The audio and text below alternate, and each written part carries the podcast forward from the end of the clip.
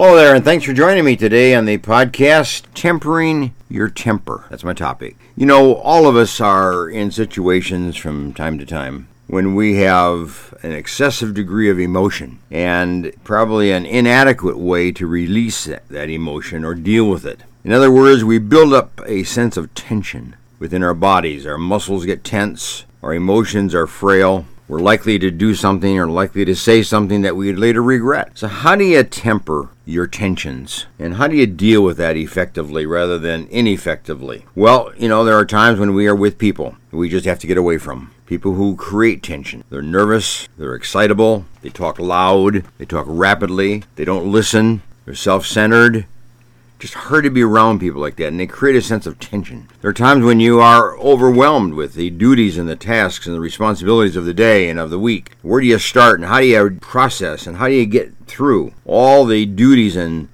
demands that are on you? That's tension. And when we get tense, we become uptight. We become uh, unable to deal with things that are on our plate. And we become then more tense. We create even more tension because we can't deal with the tension we do have. And before you know it, we're in a total tense and anxious and nervous situation and ready for a breakdown of some type. So, how do you temper your tensions? Let me give you a, a list of uh, some of the ways that might be helpful. Talk it out. That's number one. Talk it out. You know, tell your troubles, tell your tension points to someone, particularly a friend, a family member, a spouse, parent. Tell your troubles to a friend. Often that will put your troubles, your tensions into a much clearer light. You'll make sense maybe a little bit better. Things won't seem quite so desperate as you talk them out and as you just get the reaction of somebody else. In other words, by sharing your tension with somebody, you open the door to look at those tensions more objectively, and you get a little bit of input, a little bit of insight from other people that often just gets you started, or gives you a new direction, or gives you a new perspective on the issues that you're facing. So talk it out. Don't go silent. Don't keep things inward and to yourself. Somebody, find somebody that you can tell your troubles to, so to speak. Okay? Now here's number two. Escape for a while. Now tensions are not something that we are that we can escape from. But sometimes just getting away for a while, maybe for a day or maybe for a weekend, while you're in a state of tension, just to get a change of scenery, but more importantly, just to get a perspective. Step away and get a perspective on what you're dealing with. And then come back and you're probably in a better position to deal with things. You have maybe more energy. Maybe you have a new point of view, or maybe you'll have an insight that has come to you that will just help you get started and deal with the tensions that you're facing. So don't escape totally, but maybe just for a brief period of time to get perspective. Okay, here's a third one. Work it off. Physical energy, physical activity often cools down emotional strain. We know that. And it'll leave you in a much better position to deal with your problems. In other words, work it off. You may work in the yard. You may do some physical exercise. You may take a long walk, a long bike ride. Do something that's work, that moves the body and makes you get into a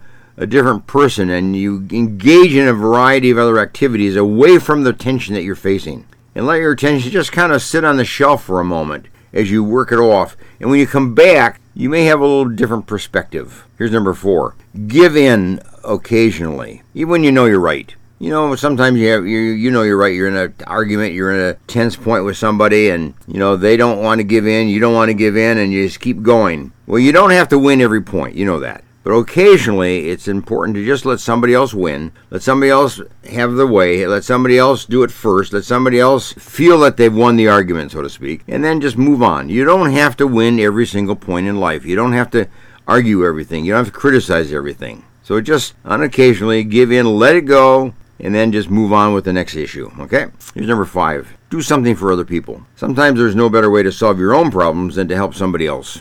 Just get into somebody else's skin, get into somebody else's problems, get into somebody else's tensions. You know, maybe yours won't look so bad, maybe yours won't feel so bad. So sometimes just doing something for other people is just kind of a, a way to break the ice, so to speak, and move beyond the tensions that you're struggling with and you're stuck on. Share your life with other people. Share your tensions with other people. Let them share them their tensions with you. It'll help both people. Here's another one. Take one thing at a time. Take one thing at a time. There's just no better way to solve your own worries and your own problems than maybe to help somebody else. solve theirs. Or just process things. Break them down into bits and pieces so that there is much to do. There are many problems to deal with. But just pick one. Just take one thing at a time. And you will find that you will process your problems a little bit better as you don't try to work on all of them, but you just try to work on one component or one aspect or one problem of the three or four or five that you're facing. Break it down, do one thing at a time, and then do something for other people.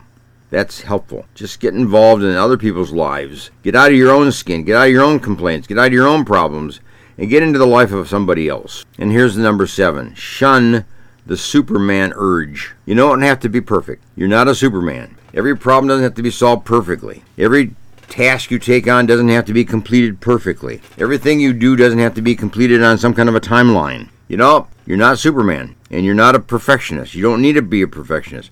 Problem solving doesn't require perfectionism. It requires movement. It requires you try and you attempt. You do this, you do that, and let things kind of emerge and let things kind of fall into place and dealing with one thing at a time. Here's number eight be careful about criticism. Go easy with criticism. Expecting too much of others, expecting too much of yourself is an invitation to disappointment, it's an invitation to frustration. You know, you don't have to expect the very best of everybody. People are going to disappoint you. People don't give the very best to their things. They have their own priorities, they have their own preferences, they have their own way of living and dealing with problems and so on. They have to deal with theirs, you deal with yours. But be careful in the criticism. Don't criticize yourself and don't criticize other people all the time. Obviously, we have expectations of ourselves, we have expectations of others. But you know, they don't have to live to those expectations. Nobody has to buy into your level of expectation. If you have high expectation, you're going to be disappointed a lot of times. If you have low expectations, you're not going to achieve very much. You're not going to feel very satisfied. It's the balance. Do things adequately. You don't have to do things perfectly. And here's number nine make yourself available. You know, helping somebody else with their problems sometimes just help you get a perspective of yours. And maybe you'll gain a support system. And maybe that person that you help solve their problem will turn around and be of help to you in your problem. So you don't have to withdraw from people. Make yourself available. Teach people lessons. They can teach you lessons. Teach people how to do something. They can teach you how to do something. In the process, some of the tension begins to melt and go away.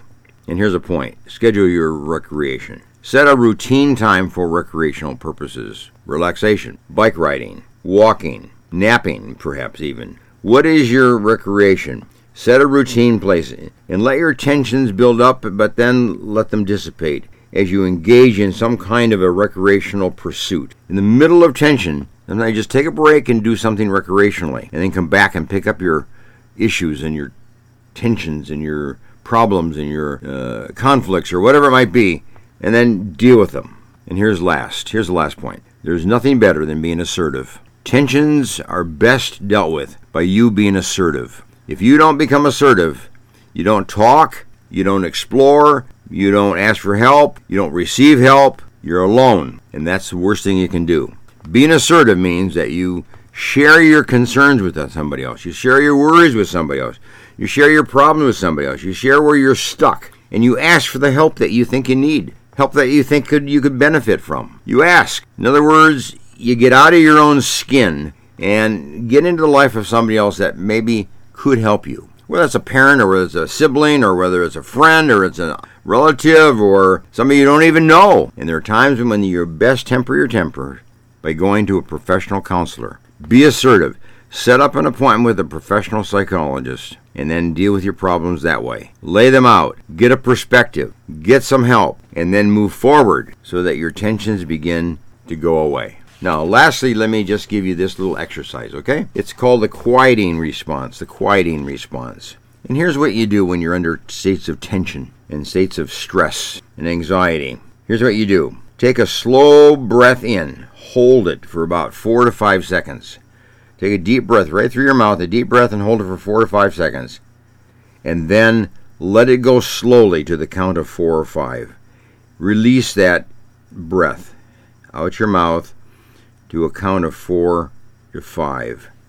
And then do it again the second time.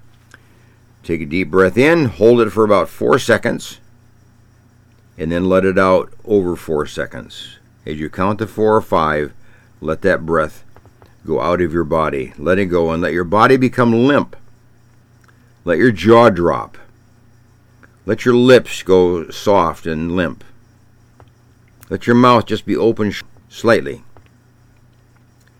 Imagine the feelings of warmth and heaviness flowing around your neck and throughout your face and your upper body. And let that warmth just kind of go down your body all the way to your feet and your toes.